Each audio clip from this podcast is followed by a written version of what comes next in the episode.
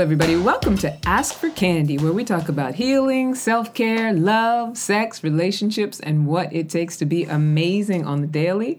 Who I am is CandiceHarperLoveCoach.com, and my purpose with this podcast is to create healthy romantic relationships all around the world through self love, soul connections, and sweetness. But before we get to that, don't forget to subscribe to our, our audio podcast on Anchor, iTunes, Spotify, and wherever you normally download your podcasts.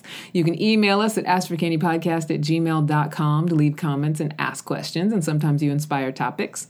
But for almost nine years, for those of you who've been listening, you know that I have been a relationship coach, a workshop facilitator, and also a professional matchmaker now with Luma Luxury Matchmaking Service. Brings high end singles together to find their perfect love. And this is how I live into my purpose purpose of loving myself unconditionally and inspiring others to do the same, using their romantic lives as a portal, an inspiration, a catalyst to their highest possible self. Relationship coaching is my zone of genius, and the best part about it is that week to week I get to grow and learn as I interact with hundreds of people around the most intimate parts of their lives. I get to take people on their journey from caterpillar to butterfly unhappy with their love lives or their partners to ecstatic. I get to teach people how to get out of their own way and tap into love as a limitless resource. Most importantly of all I get to do is I get to be part of what supports healthy beginnings and sustainably healthy relationships. I get to be the cause of self-love, soul connections, and sweetness. I also get to work with amazing people like my co-host Frank Love. Frank Love is here with us to record and talk and chat and have a good conversation. Hi Frank Love. Hello, hello, hello. What's up? How are you? I'm doing good. I'm doing very good. I want to tell the people. You're looking good. Thank you. I appreciate that. See, it sounds like you're doing great work. Um, you know, I really, I feel like I am. I feel like I am. Sometimes I tell myself a story of like, you know, am I really, if I have too much going on, am I really showing up as fully as I could be?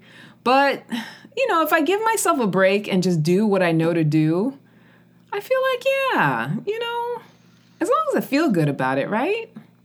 Or call me and I'll give you a boost because I know. You know. I've seen your work. I know the sister. You know, you know what Just happened. call me. I'll, I'll regurgitate it a little bit to you. I appreciate that. and that was a nice choice of wa- words. I'm watching this show.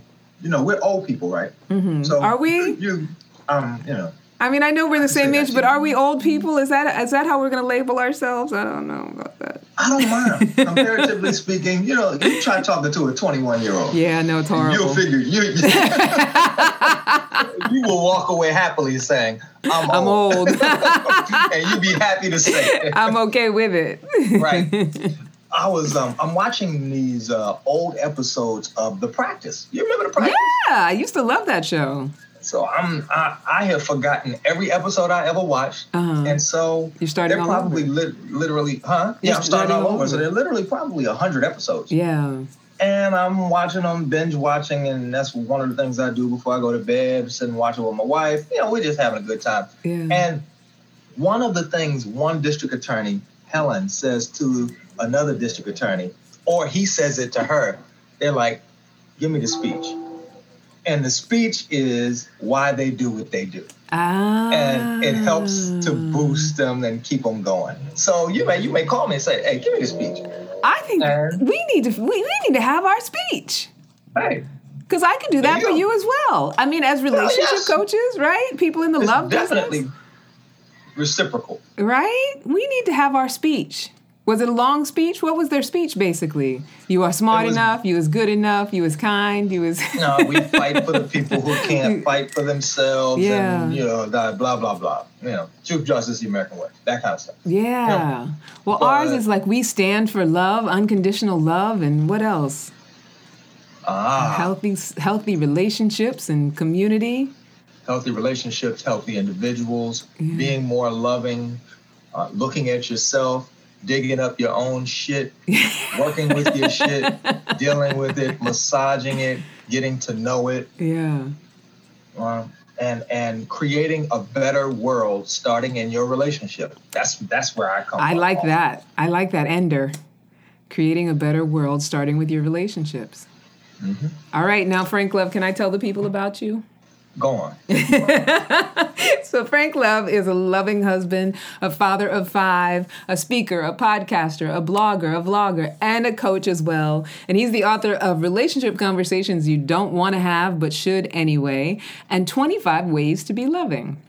Frank is a DC native with degrees from Howard and George Washington universities, and through years of research, writing, and inquiry, he has discovered that romantic partnerships tend to be anything but loving, often fraught with scorekeeping, martyrdom, blaming, and shaming. Frank believes that it's time that we take an honest look at what it means to be loving and implement love skills. He also has a declaration I want to be loved and accepted in my relationship no matter what I do, and you do too. And it's a powerful wake up call to himself and to all of us as we work to create the supportive, empathetic, and mutually fulfilling relationships that we so desperately want. And now Frank is here to introduce us to a loving conversation with the sincere hope that we will be more caring in the world and in our communities, beginning with our romantic relationships. And that's basically what you were just saying, huh, Frank? Hey, hey. Yeah. I, I try to be a little consistent. I yes, I love it. I think you're doing it. I think you're doing it, honey. So, um, wait, there was a question that I wanted to ask you about as I was reading your. Every time I read your bio, like there's things that come up, and I always forget to ask you. Implement love skills. I want to be accepted by a powerful wake. I love that you say a powerful wake up call to himself and to all of us, because I do really believe in that. Like you know, the more and more I get into a transformation conversation, the more I realize that it starts with me. I think when I started out, it was let me know as much as I can so I can tell as much as I can. But what I learned is that it was let me transform as much as I can. Right. So, right. So, because Right, otherwise, the telling is nothing.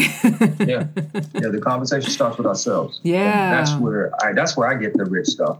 Yeah. Um, by by having the conversations that come to me in my own life that people bring to me that I may have figured out or worked through because I've already addressed it in my own life. yeah. But it is uh, there ain't a whole lot of theory I'm just working from. There's stuff that I've actually had to deal with. Most of Yeah, it. Most yeah. of it. Yeah. I hear that. And I think too, it's like the, there's this sort of um, expectation that if you consider yourself to be a leader in any way, or if you look to support people with their own transformation, that you have to be 100%.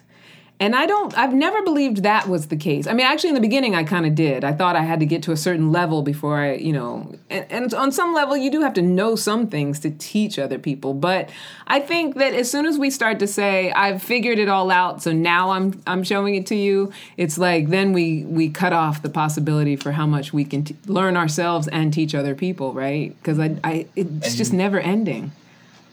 Yeah, and you're no longer present. When Yeah. you think you're on autopilot, I just gave a presentation about this today. But when you are, um, when you think autopilot is working, you could end up really in a midst of a problem Right? because uh, we there's always some nuance, some variance to what our previous experience or experiences are. yeah. And if you stay present, you could possibly work through them. But if you're not present, you can end up with a tragedy on your hand. And that doesn't mean you can't work through that. Yeah. But stay present is Yeah. the way to get the best result as far as I'm concerned.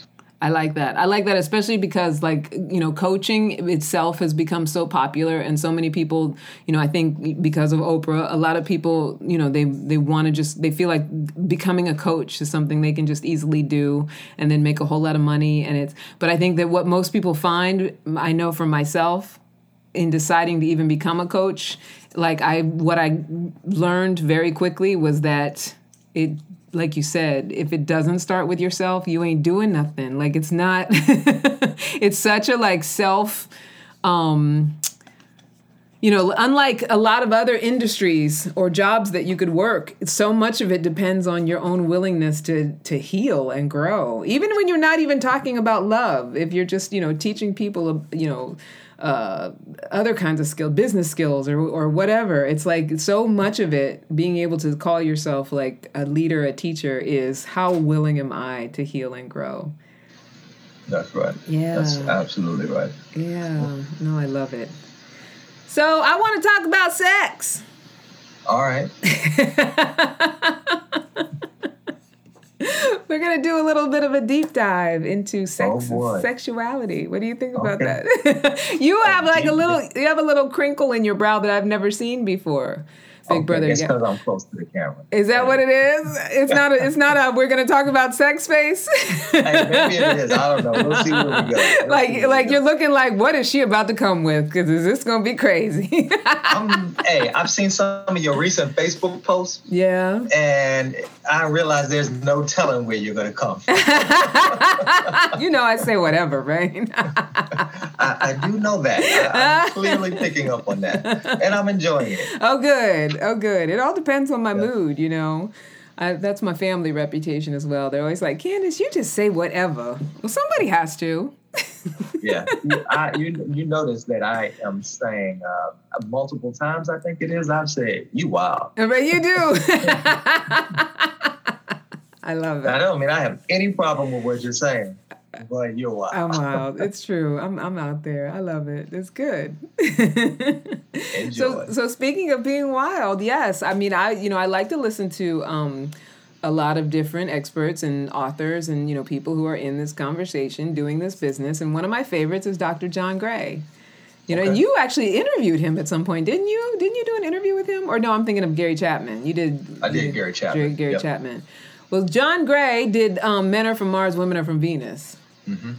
and he i think he's got a lot of interesting stuff about uh, feminine masculine energy and you know how relationships best work and he talks a lot about the dynamic of and it's an old school dynamic in the sense that i think it's since the dawn of man but because we've progressed the way we have it sort of has become bastardized and changed in different ways but he talks about how you know in a relationship a cisgendered traditional man woman relationship um, the the male of the relationship thrives more and has higher levels of testosterone if he's able to give and do and be a caregiver and be valuable, be valued and be needed. So if he feels like he's sort of like the hero of the situation or the caretaker or the provider of the situation and not and by provider I don't only mean like money but like you know like fixes the problems, makes the solutions, does things that that make everyone in the family or the partner feel safe. Mm-hmm. You know, the provider of safety. Mm-hmm. Whatever that looks like for different relationships, he talks about how that's important for a man. And for a woman, it's very important to be in the feminine energy and raise the estrogen by being um, uh, willing to be supported and helped and and um, getting out of a masculine energy space of fighting for love like being able to just be like be in your sort of goddess energy where you're not trying to win a man over or force a situation or make them do things or I, I would say, or win anything, or make anything happen. yeah like that's pure that make- feminine energy when you're not you're not trying to make anything happen That's exactly my point. Yes. yeah Yeah. Yeah. But that's not to say that there's anything wrong with, you know, because we've talked about before how both men and women have both Yes. masculine feminine energy. And I think, you know, for women who, who like to do, it's okay to be in your masculine energy to get things done. And, and, you know, that's naturally what happens. But what I loved that he was talking about on a show the other day was this whole thing around sexuality, sexual shame. And so the conversation, we're here we are, it's March, it's, it's uh, Women's History Month. The other day was the International Day of Women. We definitely want to celebrate women, but the conversation is often around slut shaming and making women wrong for wanting sex. And you know what happens with women culturally when they've had sex or if they've had sex you know what's considered too soon. Like i feel like that's a that's a pretty common conversation. But i think what's also happening right now is that there's a lot of male sexuality shaming as well which and i think the danger in that because we you know recently had the me too movement and you know it's become more uh more of a focus in society that you know men need to behave better when it comes to sexual relations and understanding that no means no and all of that. And while i believe all of that to be valid i also think that there's this dangerous tipping thing that's happening where it, it first of all, the shaming is not good either way, but where it's like men aren't allowed to be sexual or sexually driven, but that's biologically what's going on. what do you think about that as a man, like like from your point of view? It's it's interesting because we were talking. Okay, we've already started talking about how I'm old. Yes. and I'm reminded of that talking to younger people. Mm-hmm. And I think a lot of these conversations are young people conversations. They're yeah. just, and, and I could be wrong, and I because I'm just in many ways I'm just not having those conversations. Yeah. Um. So it, it I'm going to need some coaching around some of this stuff um, because it's just so unfamiliar to me. Yeah. Uh, the the Me Too stuff, it, I see it, but I'm I'm not in the middle of that. I'm yeah. not even. I, I don't buy into the whole cancel culture thing. It's it's it's another. It's just I don't I don't know. Please teach me. You know, give, give, me a little more to well, comment on because the hell if I know. Yeah, I mean, I think it's good to enter into this conversation mainly because you have kids, right? And I think what is what is important about it, and you're and I agree with you, it is mainly a young conversation, and it's also a single person's conversation because it's mm-hmm. about like navigating through you know sexual culture, right? So I don't just have kids; I've got a social justice kid. You've got a social justice kid, so one that's like yeah. he's is she or he? She. And she's she's uh, determined about social justice. Is she like absolutely? Yeah. So yeah. she probably could be in on this conversation as well, right? I mean, you know, the thing about it is that that you know the children are the future, right? So it's this having a conversation that allows for everybody to be able to be who they naturally are and also learn how to respect and value each other. Because I think what's happening now is that it's either we're shaming one or the other, and the shame actually promotes you know, with men, a lot of times the violence, and with women, the self destruction? I think it's both. Both of the shaming is a form of masculine energy, yeah. as far as I'm concerned. It's a form of masculine energy that both sexes participate in. And when women do it, they are doubling down on destroying themselves because they're using masculine energy to address issues that they attribute to males. Mm. So it's it's like it's like using a gun to stop gun violence. Mm. It's not, as far as I'm concerned, yeah. that's not the way to do it. Yeah. You're you're teaching people to do and to strike back with the same energy you're complaining about. Yeah, yeah. No, I agree with that. Absolutely. I have a question for you because this speaks back to your saying that you feel like you're not in these conversations. But when you think about growing up and stuff like that, because I know what the messages were for me as a woman, you know, Generation X, we're the same age. Do you feel like as you were growing up and when you were young, there was any sort of and here's the reason why I'm asking this question. I remember my mom used to always um, be very like give, give us an attitude of be grossed out when guys are attracted to you like you know men on men would check us out on the street or catcall us and stuff like that and my mom would always be like he's disgust that's disgusting right that he's looking at you like that like you know don't and that's what she taught us be disgusted by it by the male uh-huh. gaze be disgusted by them trying to you know flirt with wow. you and talk to you right and i think that that's a lot of young women especially like uh, you know, millennials and Gen Z, it, they are disgusted with it.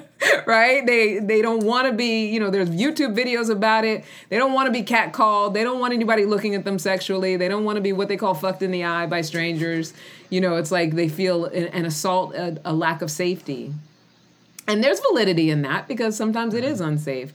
But mm-hmm for you growing up when you were young did you ever feel any kind of sense of like don't follow any natural urges or watch your natural urges or what you desire is not right or any of that sort of thing? Did you ever experience that? Mm, I can't. I can't remember. Or any like right or wrong around that. it. Nah, no, no. Um, my experience is I was one grade ahead. Mm-hmm. I had skipped a grade, so I always felt a little, you know, in early schooling, I always felt a little behind. Yeah. And like I couldn't talk to girls because they was one year older than me and stuff like that. yeah. That's what I dealt with at one point. And then and then a sister asked me when I was in the 10th grade. I laugh about this regularly. And and I've been wanting to tell this sister this. She's on she's a Facebook friend, but Mm. I haven't yet.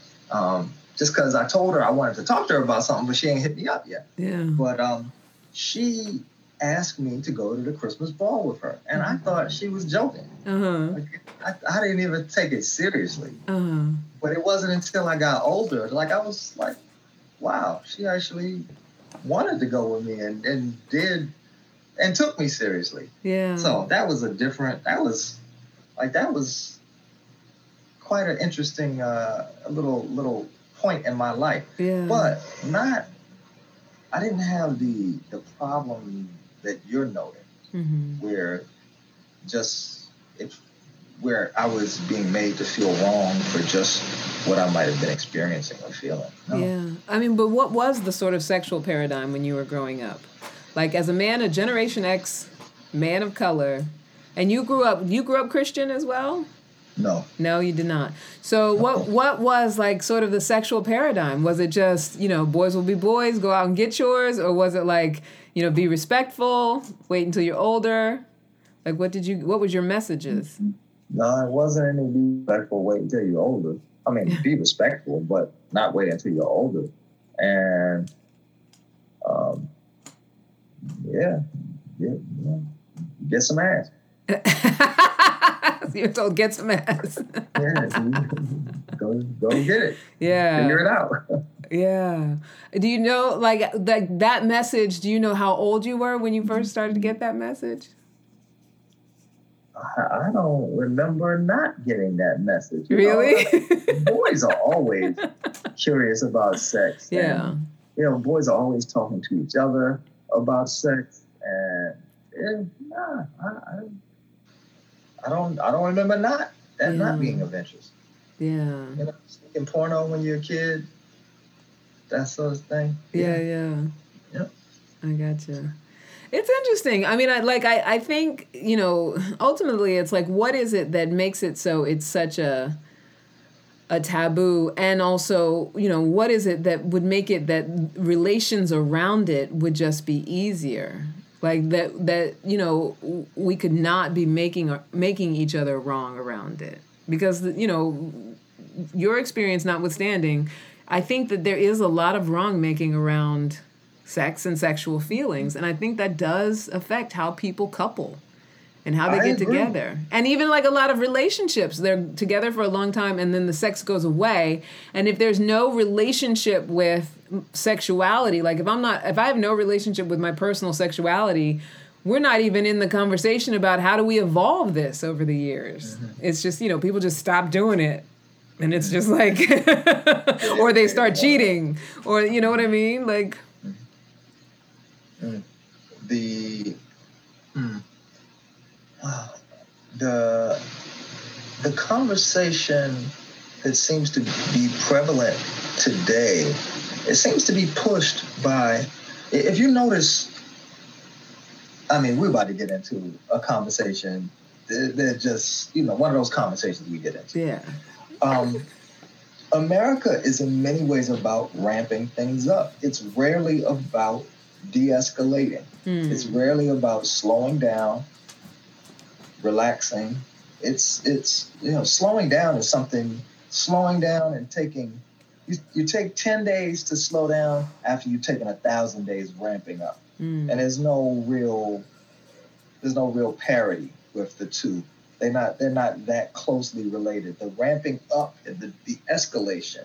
You know, police you police walk around with a, a, a firearm on their side that says basically do what I say or I'll kill you Mhm. or I can kill you. I mean, the government rarely is willing to back off and say it's not, yeah, it is, it's not worth it. Um, to to its own even citizens. I mean, we are taught, we are, you know, we're taught to ramp things up so much. So it's the same thing that's happening Hmm. with in interpersonal dynamics. we kill each other because we are ramping things up.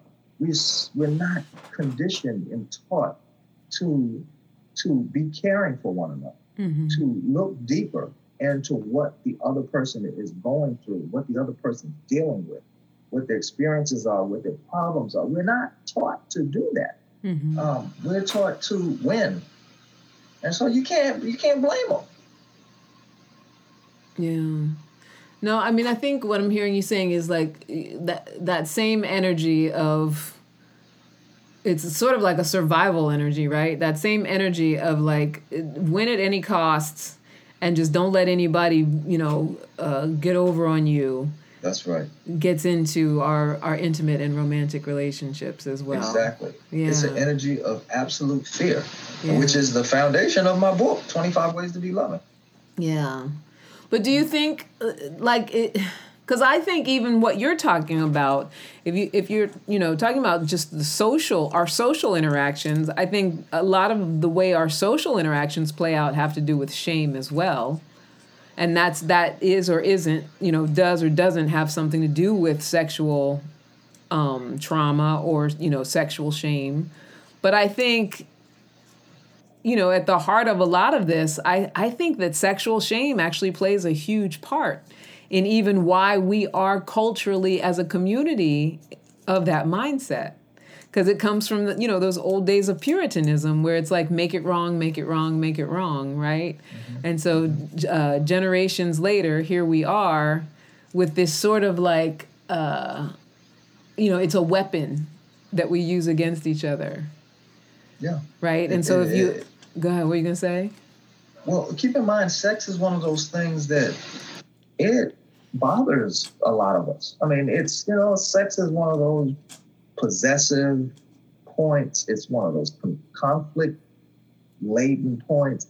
I mean, there's a lot that we deal with around sex, like all of us. Mm-hmm. And it's instead of dealing with it in an honorable way or in a way that's respectful to humanity, we would rather control the people who have that power over us or people who have that yeah, that we are sexually connected with. We'd rather control them than have an honest conversation. Yeah. And that's again, that's that shows up all over the place.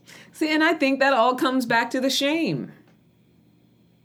Right? Because if I'm shaming something or if I'm shameful about something, I can't relate with it in a, in an authentic and loving way because I'm too busy either trying to hide it or trying to pretend like it doesn't exist or control it or control it you know or, or make myself feel better about it not wanting to be seen around it right mm-hmm. it's all shame shame shame so i think mm-hmm. you know it's like what is the conversation about like you know how is that how do you put a solution in place how do you get people to say well even though I I don't, you know, as a woman, I may not feel safe under the the male gaze of a stranger or somebody catcalling me.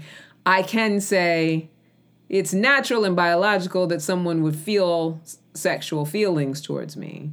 And as a man, you know, which I think with men, it's more that judgment about, oh, how many partners have you had, or you know, how she acting in the, you know, especially it starts in school. I think it's like, you know, how many dudes has she slept with, and if she's been with so and so, or you know, whatever. And even as we get older, I think men sometimes have that like purity thing where they it's like they want that um that illusion that that it, you know that that purity is important even you know in an older age.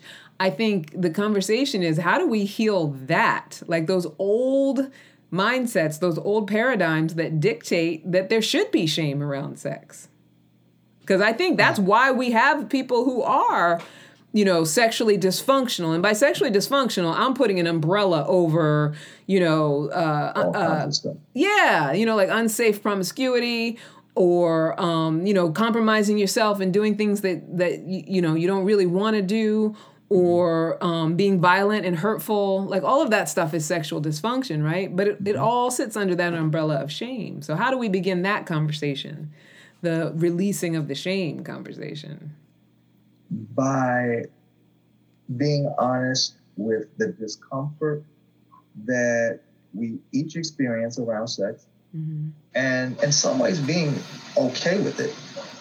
Um, we we men want virgins because they don't want to imagine the woman that they're with, that they're a treasure, that they, you know, whatever, uh, ever having sex with someone else. Mm-hmm. They want to feel special. They want to feel so special that to think that they have been with that woman and no one else has. Mm-hmm. That's that's really that's that's the crux of that.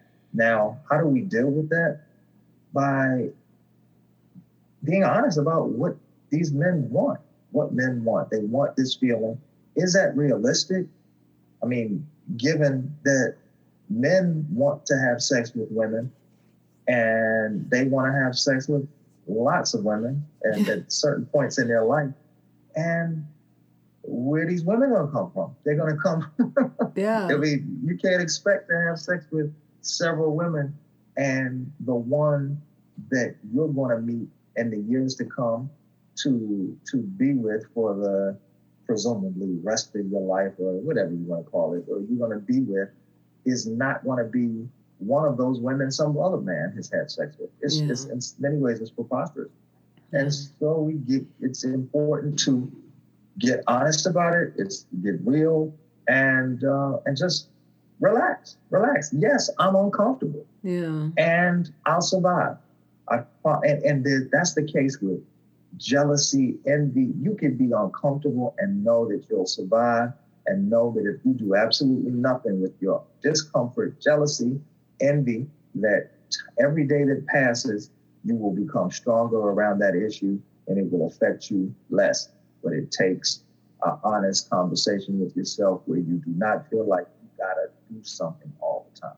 Yeah. And so many of us feel like we have to do something right now to eliminate that pain, that feeling, that discomfort. And we don't. Yeah. No, now you you've inspired a, a new question. if you're willing to go there. Because you said all of us have a, an uncomfortability around the conversation of sex. So what yeah. is what is your uncomfortability around it? Oh man. I mean, and that it's a two-part question because I also want to find out what what you talk about, how you talk about it with your kids, if you talk about it with your kids. Uh okay. yes, those are two starkly different. You know, I mean, yeah. they're, they're related, but they're I got to put on two different hats to to address them. So the first one is what are what are my issues? Yeah, what like what, issues? What, yeah, what is what is your uncomfortable like like what is your because you said that when you were growing up in condition you just always knew that it was like you know go out and get some pussy because i'm a guy and that's just what we do. And it was like you know that from what you described right? Does that sound accurate? So that's so accurate. yeah and so with that conditioning it's like so where does discomfort come from? Like where when you say it's an uncomfortable conversation where is it uncomfortable for you?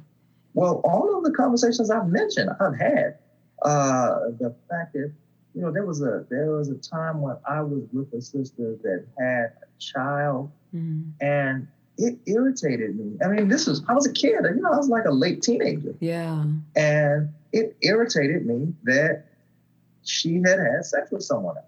Mm. I mean, mm. that was something that bothered. Me. Yeah, um, and in every single jealousy and every every emotion you can muster. I've had them all. Yeah. And they and were. I still work with them. Yeah. I'm, I'm no, you know, I, I got my own issues, uh, and I'm I'm also clear that you work with them. That's how you deal with them. You work with them. Work with your shit. Yeah. But what you're talking about is those were all um, sex related conversations, like the jealousy and things like that. They were all around whether or not she'd had sex with somebody else. I mean, the reason that I'm asking is because I do want like a.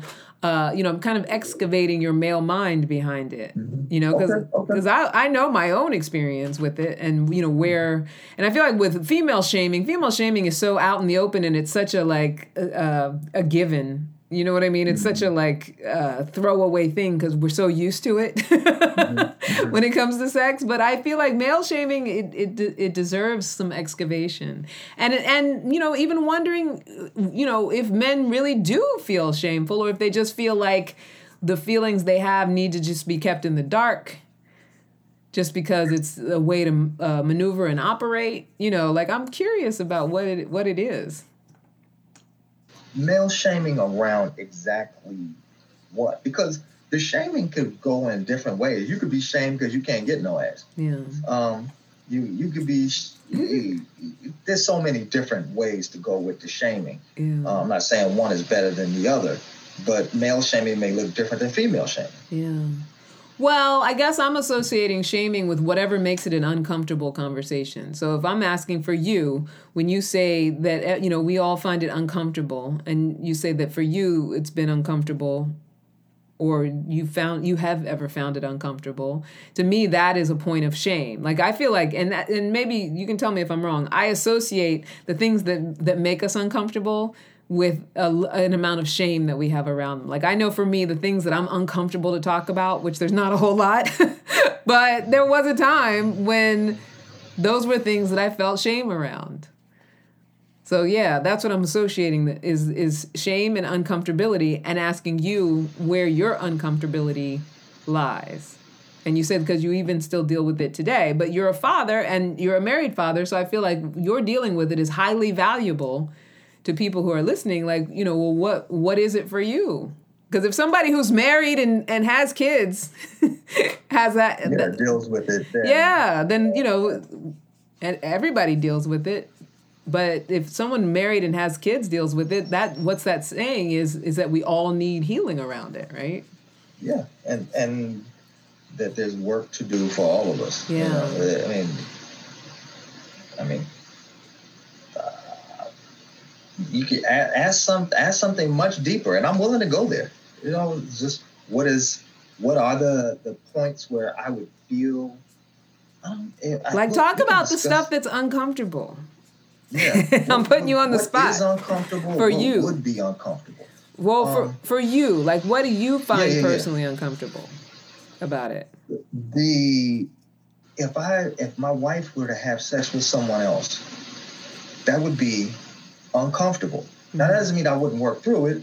I mean, it fits the, the exact mold that you've been saying. Yeah. That doesn't mean I wouldn't work through it. It doesn't even mean that I would want her to stop. Yeah. It would just mean that there would be some discomfort that I had to work through. Yeah. Um, if the what else? What are some other sexual? What are some things that I mean? You have you have kids, so I know there's got to be some things that like and you can tell me if I'm pressing too hard. But there's got to be go. some things that are just like uncomfortable conversations that already it's already in existence, not like the what ifs. I mean, you that have, you have with, huh? That I have with my children. Well, maybe you know. I don't know. Is it that it's uncomfortable conversations? Because I know it's uncomfortable to talk about sex with children, but it obviously needs to be done, especially as they get to certain ages and things like that. But like you know, maybe around that, or maybe around just I don't know only you know. yeah, you got, I mean, I, I, just gave you the the if my wife were to have sex with somebody. But that's a what if. That's not a that this is what is so or this is what I I've dealt with that's uncomfortable. That's a what if.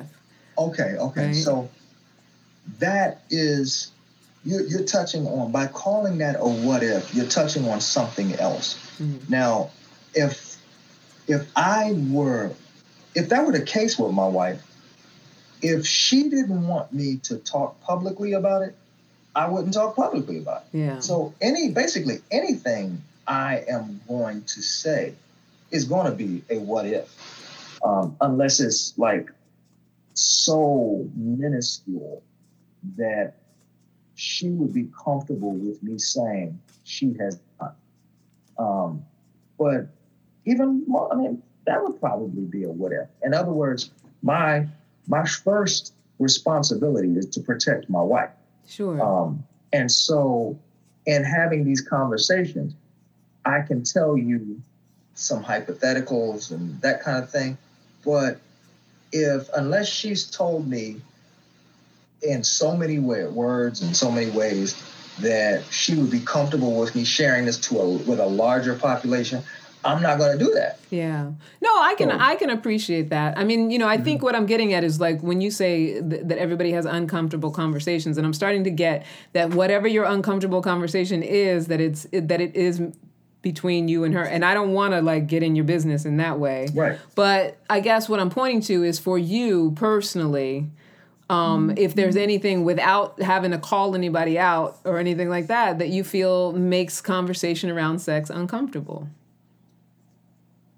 make conversation around sex uncomfortable. Yeah, because you said it's uncomfortable for everybody.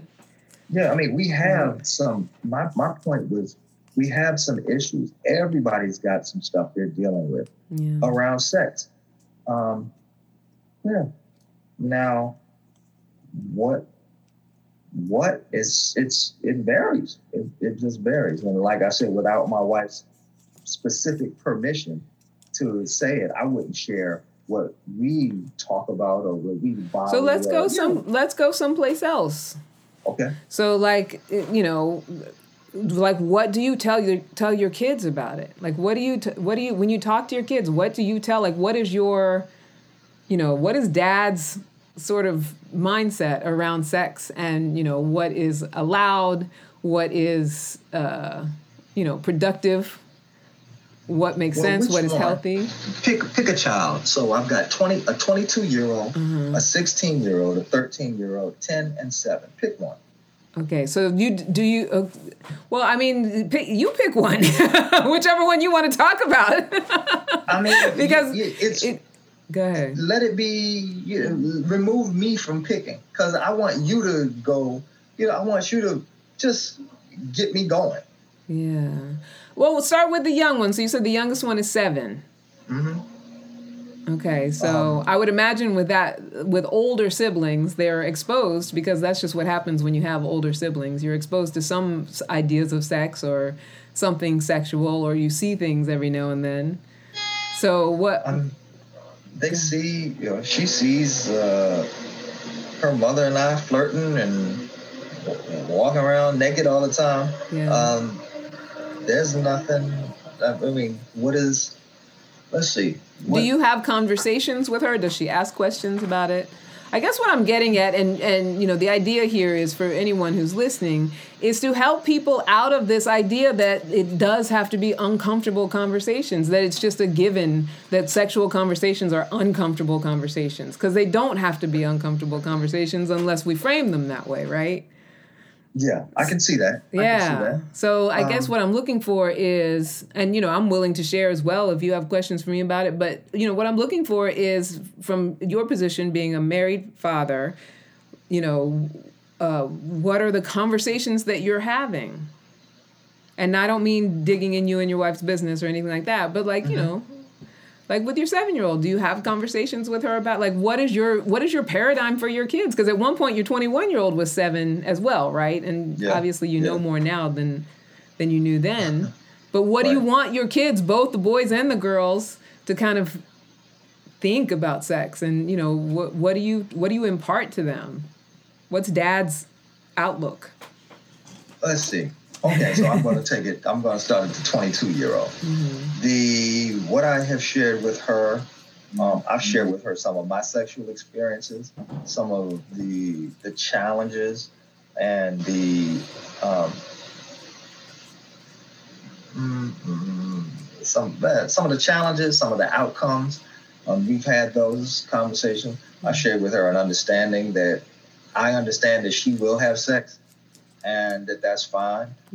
Um, I have shared with her. my but was it always was it always fine? I mean, was there a time where you were like, I don't want you to do it? Was there a time when you were like, make sure you use protection or any of that? Like, what was your Well, protection, yes. yeah? uh, and because my I, I just think until you're in a relationship that until you're in a relationship where you're comfortable and when you all have actually gone to the doctor and been tested together hmm uh, you know, everybody's got everything Yeah. and just you know assume that assume that Period. Do you share that with her? Yeah. She knows you feel Yeah. that way. Mhm. Hmm. And then the next one is a boy. Yep. He's 16. And what do you what do you tell him? Ah, the same around uh, STDs are real, hmm and that's you know. I have asked him. You know, there was an issue that came up with school with with him and his classmates in school a few years ago. We it was something they were looking at, and we talked about that. Um, but that's uh, I ask him about girls, his thoughts on girls, um, and we laugh and joke about that, those kinds of things. And that's that's really it. That's the short of that. And then with the 13 year old, I probably talk to him about the same as a, as a 16 year old. Yeah. And 10 year old, I don't know. She she is. Uh, I don't really, I don't really talk to her about sex. Um, and seven, you know, we've already talked about her. Um, but the, the, there's when I said that there's some uncomfortable issues that we're all working through around sex. That might you you we don't all have to be working through an uncomfortable issue. I very much agree. It doesn't need to be uncomfortable for all of us. hmm However, what I have seen says that it's uncomfortable to work through it. I mean, you work through it because there's a discomfort Yeah. the the jealousy, envy, the the different, you know, blah blah blah. They they are there for for everyone that I've seen that I'm aware of um, from the beginning. And if you get through them, it's because you've done the work. Yeah. Um, so when I say working through them, there's a there's a very that's that's kind of the start. You know, you identify these issues, and you know you see how human you are, and how like everybody else, and you know the, all of the stuff that we we all, in many ways, all of the places we all start, Yeah. um, and then you work through it. Yeah. Yeah, I don't disagree with you. I just think, you know, it's good to sort of pinpoint what the working through it is and like being able to identify it, call it what it is, and then say, you know, this is what this is what has me thinking the way that I'm thinking. And I can I can identify that without needing to um m- you know, make a story around it. It doesn't mean there's anything wrong with me or anything like that. But it's that, like I said, you know, I've said if people were playing a drinking game around how many times I'm going to say shame, mm-hmm. you know, I think the working through it is being able to recognize and heal that shame. And so, you know, back around to our original point about it, I think that because you know, I mean, maybe not because, but for so long, it, se- sexual shame was about, you know, having women be pure. And now, with how things are shifting culturally in our world, I think now it's around having men be non sexual or at least uh, well behaved when it comes to their sexuality. And by well behaved, I'm saying, you know, understanding that no means no and not being aggressive and not, you know, g- making women uncomfortable on the street and all of that stuff. Like, I think there's this sort of uh, demand for that. But I think to demand that is to try to control the behavior of someone rather than understand where the behavior comes from. And demonstrate a care for wherever that person is coming from. Yeah. on what they're dealing with. I, I want to back up a little bit, and uh, I did not jump in when you said it, uh, just out of you know, basic respect. With the the you, you said that that it started with women being pure. Uh, the shaming started with women being pure, and I don't agree with that. I believe it started with men wanting to feel safe Hmm. and there's and and they wanted to feel safe because of we we wanted to feel safe because of our own insecurities well, what are you like? What are you pointing at? Like a point in history where men wanted to feel safe? Like where? Where are you? I'm pointing to the the the um, wanting women to be pure is a byproduct of men wanting to feel safe. Hmm. So I think one comes before the other. Yeah. So what? f- From where though? Like, how do you know? Do you know what I'm saying? Yeah, yeah, I, I, I think I do, but um, you you know because you just look at what fueled the other. All right, if if women, if we want our women to be pure, well, why? Why do we want that? hmm And I think the answer comes before that, uh, which is we want to, we don't want to be challenged with dealing with X, Y, and Z. You know, Mhm. all of these other things. Men want, they don't want to be challenged. They don't want to be uh, fear, fearful. They don't want to be scared. They don't want to be hurt. Those kinds of things. Hmm. Now, why don't they want to?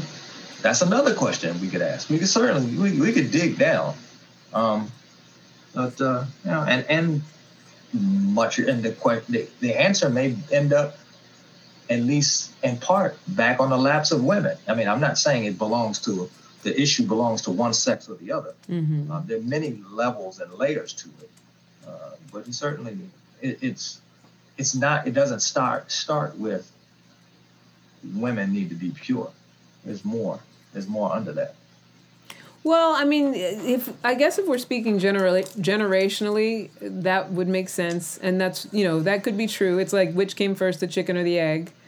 But I think that if we look at you know what society is like today and what's going on today, I think the and I'm not saying this from the point of view of like, oh, I'm a woman, so I'm a victim of this thing. But I think this idea that that women have to possess purity has been the long-standing idea. Where it, for boys, for men, it's like you know, boys will be boys. Do what you want to do, have what you want to have. Make sure, like you said, you grew up like just make sure you get some pussy, right? And for some boys, they might Now, that never. is not what I said. That's Well- the second time you've said that, and that Well, is you not did- what I said. You said something about it was just go get some or or Get some ass. Get some ass. I said, Yeah. I said ass. Oh, okay. but we know we're talking about the same thing. We are talking about the exact same. thing. Exactly. Just I'd talk with you for a second there.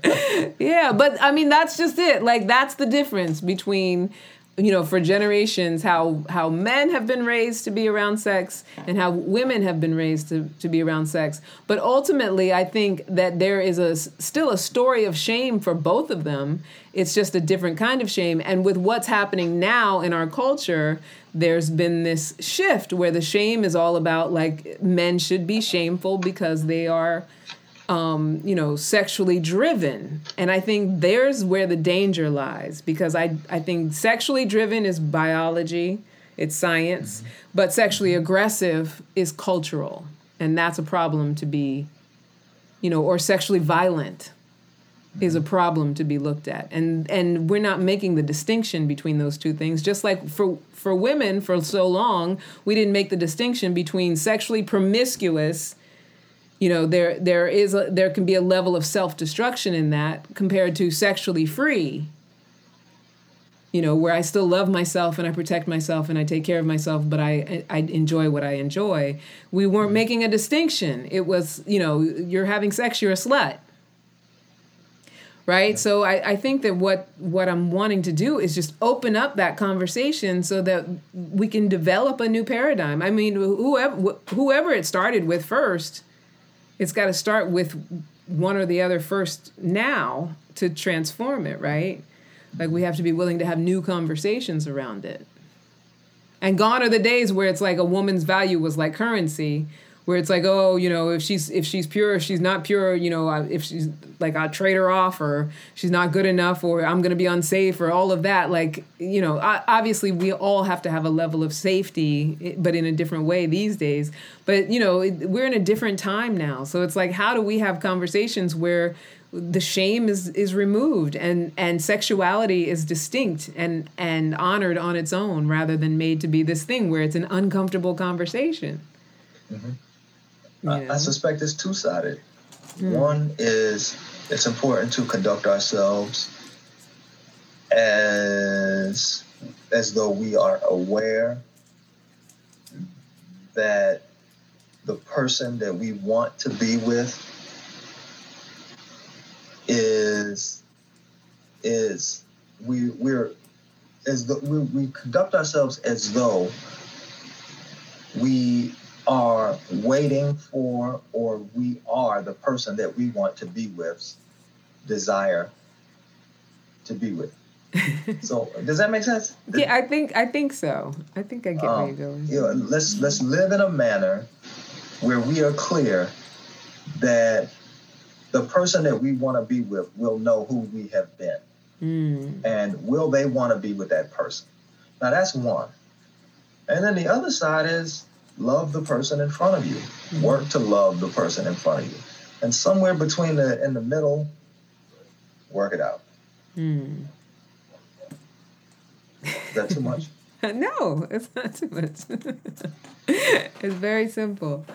Um, yeah, I mean, yeah, I, you know, I don't disagree with that. I think you know, I would want people's takeaway as far as like being able to get to that point where they can work it out or love the person in front of them. Um, you know, it, it you know, for me, it always comes back to that whole unconditional self acceptance thing, but also, you know, having some level of practice around not having sex be this uncomfortable, shameful thing you know and i think that if we start doing that for ourselves we can offer that to other people rather than being you know so quick to shame and fight and resist and you know make it this taboo and um, use it as our platform. Like i think it's dangerous for both men and women to have it have you know the sexual urges of the other be some sort of platform or be some sort of uh, foundation for belief about you know gender. So if i think that men you know all they want is sex and all they are is animals who are after sex and the world is unsafe because that's that's who men are that's how men are that's what i'm actually going to create for myself right? And if I get up on the platform and I say, you know, male sexual drive is disgusting, and if, you know, a man looks at me in a way that's sexual and I feel uncomfortable, then he's an animal and it's his problem, it's his issue. And by that same token, for a man to look at a woman and say, you know, if she wants to have sex with more than one person, if she's, you know, free with herself, or if she is sexually uninhibited, then she's unworthy or she has le- lesser value or you know i can't look at her as somebody who has value as a human being i think you know we're just uh, oversimplifying and we're not making enough distinction to actually heal anything. And that's what keeps us in that constant conversation mm-hmm. you know and makes sex uncomfortable to talk about. Because it's so wrong. It's all wrong. Like you know what other people are doing is wrong and there's something wrong with the other not me. Yeah. Yeah, yeah. Given all, what do you think about what do you think about what I suggest where I suggest that we start uh, the two sides well, I mean, I, I think that you're right, but I think, you know, to to you know, get even more specific about that, like how do you even begin to take those steps? you know, to be able to, like you said, look at the person in front of you. Look at the person in front of you. And if I look at that person, the only way that I can be accepting of that person is if I've learned how to do it for myself, right? If I if I know and understand myself. So it's like, you know, what are the specific steps that I need to take in order to even begin? And for one thing, I got to start getting aware. I got to start getting aware that, you know, when I'm pointing fingers or when I do feel uncomfortable or conflicted or resistant around something, and I think sex is such a good topic because there it is so pervasive and so many people have discomfort around it that I'm willing to ask myself like, well, why am I so uncomfortable with my own sexuality, other people's sexuality? You know, uh, why am I so? And I know there's going to be a lot of, especially younger women out there who are going to be like, you know, what is she talking about? Like, why do I have to be so uncomfortable that a guy checks me out? if I'm walking down the street and construction worker whistles at me, why do I need to be uncomfortable? Like I get that there is a level of, you know, oh, I'm a woman, that means that I'm unsafe if a man shows that he wants me on the street.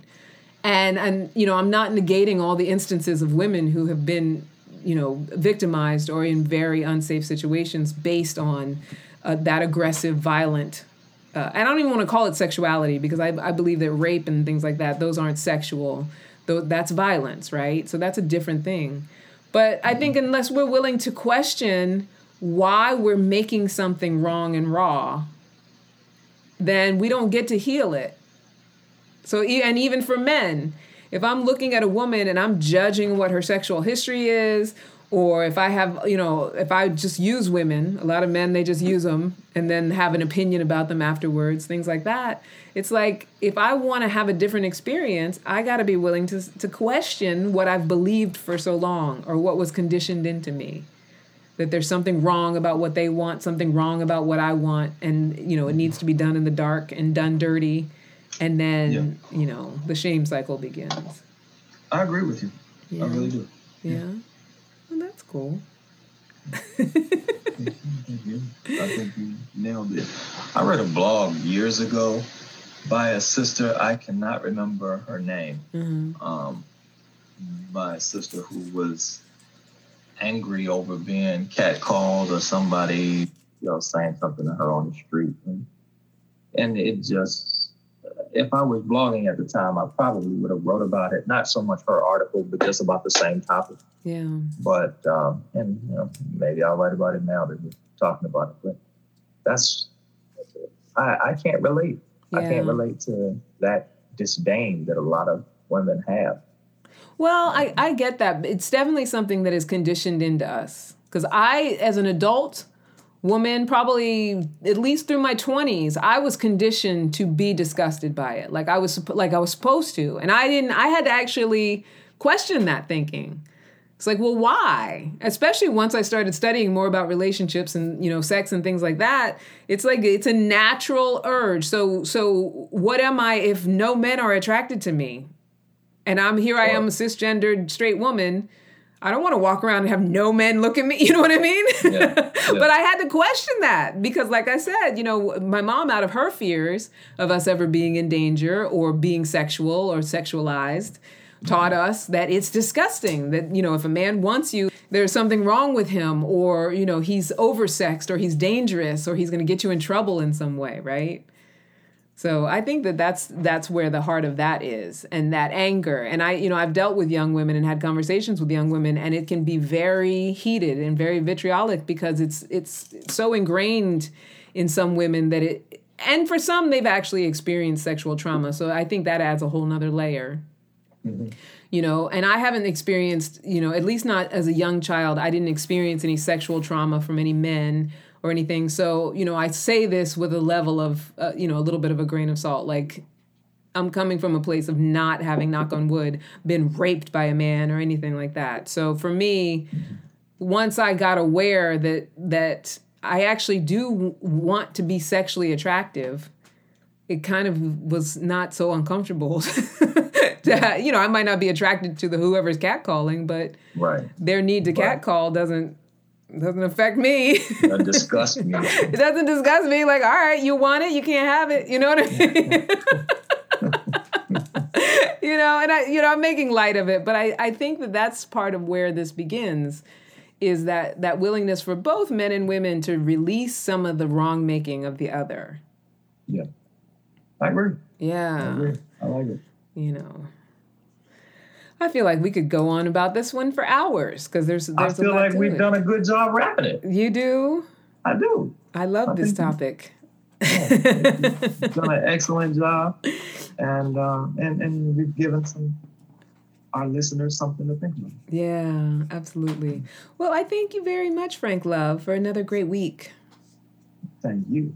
Always. you want the people to come and find you where do you want the people to come and find you FrankLove.com. franklove.com and you guys can Mr. come. M and spell out Mr. M I S T E R Frank Love on Instagram. See, I'm starting to get into Instagram. you are calling out your handle Yeah, yeah.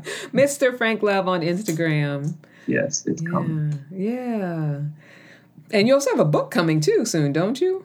I got two. Yes. You got two coming out? Relationship conversations you don't want to have but should anyway. Uh-huh. And 25 ways 25 to be ways to be loved. But I thought didn't you have didn't you say you have a third one that's coming soon? Well, see, relationship conversations was a. It's in many ways it's a it's a second edition of the first book. Got it. Okay. How to gracefully exit a relationship.